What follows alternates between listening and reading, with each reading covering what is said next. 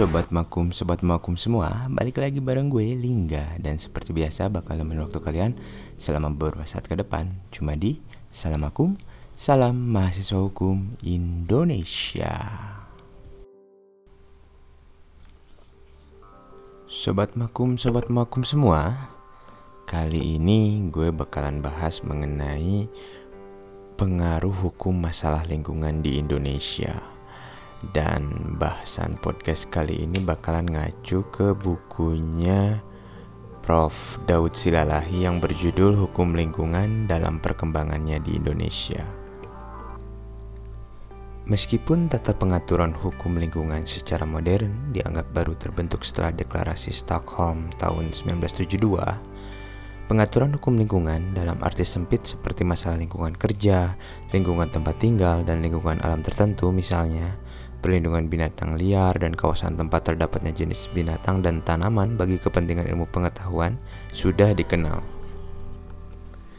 Dalam sejarah peraturan perundang-undangan Indonesia telah dikenal ordonansi gangguan Hinder Ordonanti tahun 1926 atau 1940 di Indonesia, suatu bentuk peraturan dimaksudkan untuk melindungi lingkungan tempat tinggal orang di kota dari kegiatan industri atau kegiatan perusahaan yang memerlukan izin usaha, seperti Meat Polity Reglement MPR di bidang pertambangan tahun 1930.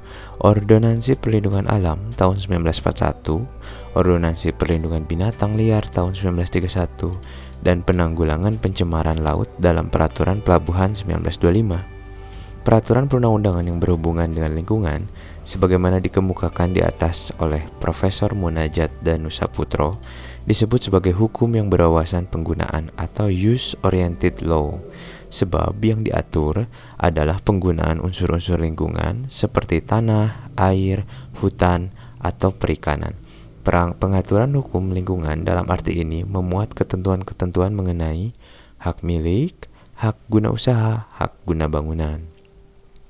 Hak sewa tanah dan sebagainya disebut pula oleh Profesor Munajat sebagai hukum berwawasan kegunaan dan penggunaan atau hukum lingkungan klasik.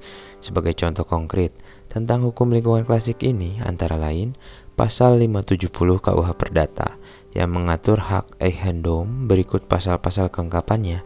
Teori hukum klasik yang didasarkan pada aspek penggunaan atau manfaat ini dapat pula ditelusuri pada teori utility or welfare dari Bentham yang membahas hukum sebagai kaidah hukum yang mengatur tentang the efficient distribution of utility or welfare.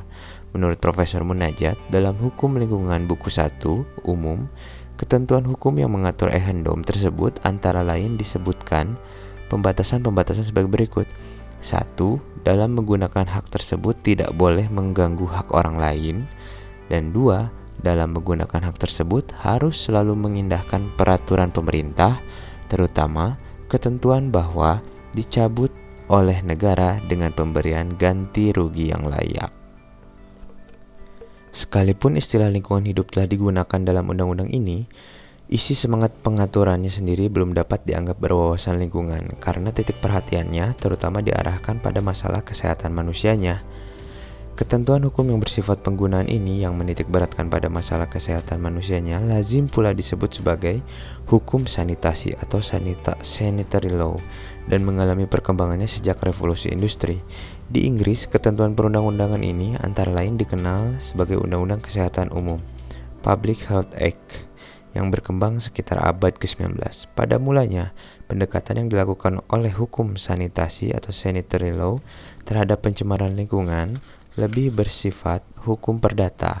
Sebagian besar penyelesaian perkara yang timbul karena kerusakan lingkungan atau environment damage didasarkan pada interpretasi pengadilan terhadap common law doctrine.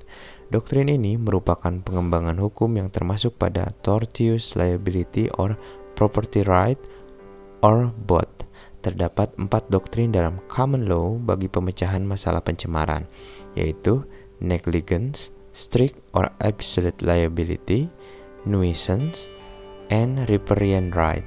Yang disebut dengan negligence or fault is the usual basis of liability for tortious conduct under the common law that is for wrongful conduct that cause an injury and give rise to a claim for damages. Konsep nuisance ada kalanya dibagi atas tiga kategori, yaitu private nuisance, public nuisance, dan statutory nuisance. Private nuisance involve the defendant unreasonable use of his property in such a way as to cause substantial interference with the use and enjoyment of the plaintiff property. Penggugat harus memperhatikan bahwa perbuatan tergugat tidak saja the proximate cause of the interference, tetapi juga perbuatan tergugat disengaja dan tidak layak atau unreasonable atau unintentional dan disengaja berdasarkan ketentuan yang mengatur tanggung jawab karena negligence, reckless, atau ultra hazardous conduct. Public nuisance adalah interference with the right of the public at large. Berdasarkan logika, konsep ini erat bertalian dengan masalah sosial dari perusakan atau pencemaran lingkungan dan merupakan doktrin yang kurang berkembang dibandingkan dengan private nuisance. Umumnya dikaitkan bahwa public nuisance mutatis mutandis tunduk pada persyaratan doktrin yang berlaku bagi private nuisance. Kategori ketiga, statutory nuisance, sejenis nuisance yang lahir dari perundang-undangan. Penggugat dalam kategori ini telah dianggap cukup memiliki dasar hukum apabila dapat memperlihatkan bahwa si tergugat telah melanggar undang-undang yang menimbulkan adanya nuisance. Karena itu dikatakan most nuisance are minor criminal offense. Misalnya masyarakat industri yang di sekitarnya terdapat industri yang dapat mengeluarkan asap yang menimbulkan pencemaran yang serius. Undang-undang akan menyatakan emisi tersebut sebagai public nuisance dan dapat dihukum. Pada masa yang lampau, kebanyakan pencemaran dikategorikan sebagai private nuisance daripada public nuisance. Namun, kemudian hal ini mengalami perkembangan yang lebih menekankan pada public nuisance disebabkan makin besar pengakuan atas hak-hak publik sebagai public safety, health, comfort, and convenience. Gugatan terhadap public nuisance dapat dilakukan oleh public agencies dan pada beberapa jurisdiksi common law case. Gugatan ini dapat dilakukan oleh subjek hukum perdata doktrin riparian rights mempersoalkan hak-hak atas penggunaan air secara kualitatif maupun kuantitatif. Esensialnya, menyangkut pembatasan hak menggunakan air yang mengalir pada daerah yang sebagian tepinya menyentuh hak pertanahan atau ownership of land. Menurut hukum Romawi, terdapat perbedaan versi Eropa kontinental dan common law countries. Pada waktu kodifikasi Napoleon, permulaan abad ke-19, Prancis telah mengembangkan doktrin ini sejak itu doktrin ini berkembang di Eropa Barat, kemudian di Asia, Amerika Latin, kemudian dalam berbagai versinya. Hak riparian ini juga berkembang di Inggris dan koloninya dengan versi yang mengikuti Inggris dan merupakan hukum kebendaan yang penting di bagian terbesar negara di dunia. Bagian terbesar negara-negara pemilik tanah di daerah aliran sungai, tepi danau, telah menggunakan doktrin ini untuk menggugat pihak yang menimbulkan pencemaran air dengan hak riparian. Di negara-negara penganut sistem common law, doktrin ini mengalami evolusi hingga membentuk dua cabang doktrin. Yang pertama terjadi pada abad ke-19 bersamaan dengan revolusi industri yang memengaruhi hak-hak pertanahan land law, pemegang riparian owners mempunyai hak to reasonable use of water yang mengalir melalui tanahnya. Untuk menguji adanya the reasonable of water use, terdapat kecenderungan membagi penggunaan atas perbedaan kategori dan a, a priori kriteria. Misalnya, diadakan perbedaan antara domestic and non-domestic use.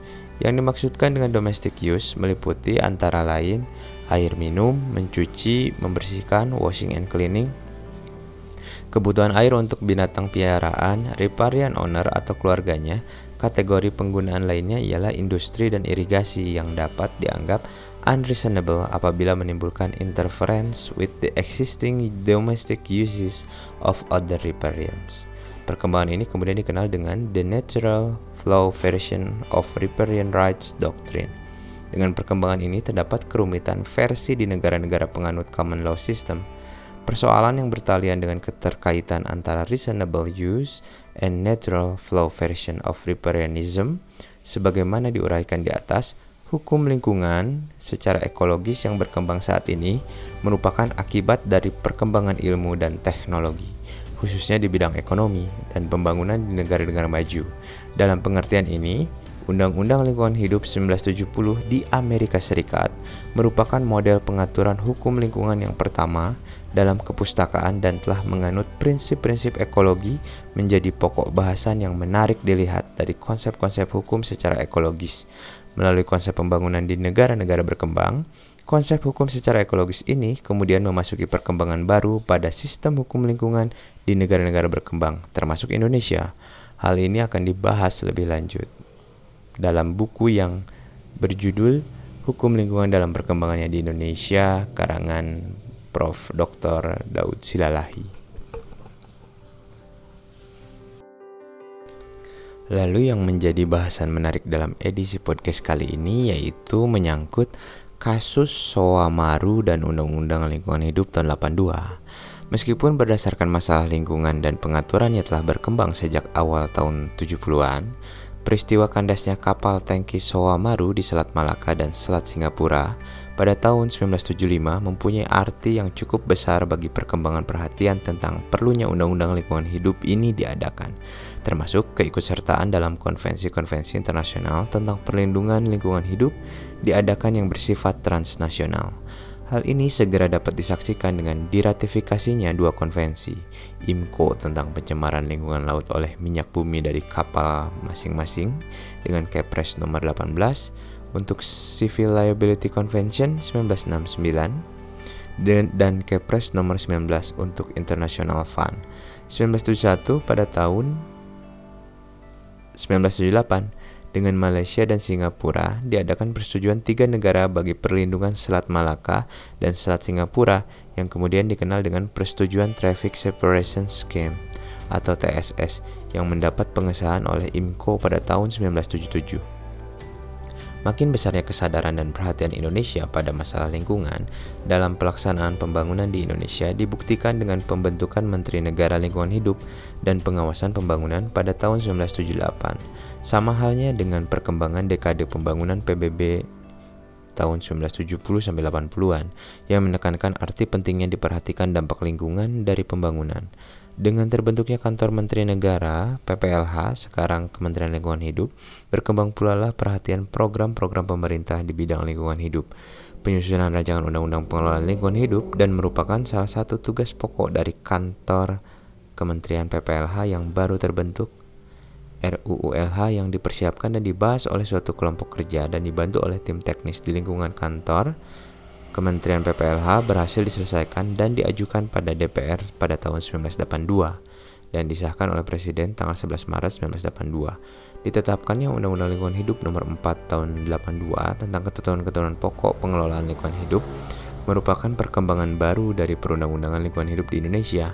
Pengalaman dari pelaksanaan Undang-Undang Lingkungan Hidup 82 selama 15 tahun menjadi dasar penyempurnaan Undang-Undang Lingkungan Hidup 97 khususnya instrumen ekonomi seperti audit lingkungan, peran serta masyarakat dan peran organisasi lingkungan sebagai pemangku kepentingan lingkungan yang dijamin oleh hukum. Kemudian, penyempurnaan kedua dengan Undang-Undang PPLH 2009 tentang penyempurnaan secara substansial, baik sebagai akibat otonomi daerah, dampak globalisasi ekonomi pembangunan dengan mengembangkan instrumen ekonomi, serta substansi konvensi-konvensi internasional dan persetujuan regional sebagai wujud dari keterlibatan Indonesia secara transnasional di bidang kerjasama ekonomi dan pembangunan internasional. Sobat Makum, Sobat Makum semua, itu dia bahasan edisi podcast kali ini. Mudah-mudahan bisa menambah manfaat dan juga bisa menambah wawasan buat Sobat Makum dan Sobat Makum semua. Dan akhir kata gue harus pamit di edisi podcast kali ini. Sampai jumpa di edisi podcast berikutnya ya. Cuma di Salam Makum, Salam Mahasiswa Hukum Indonesia.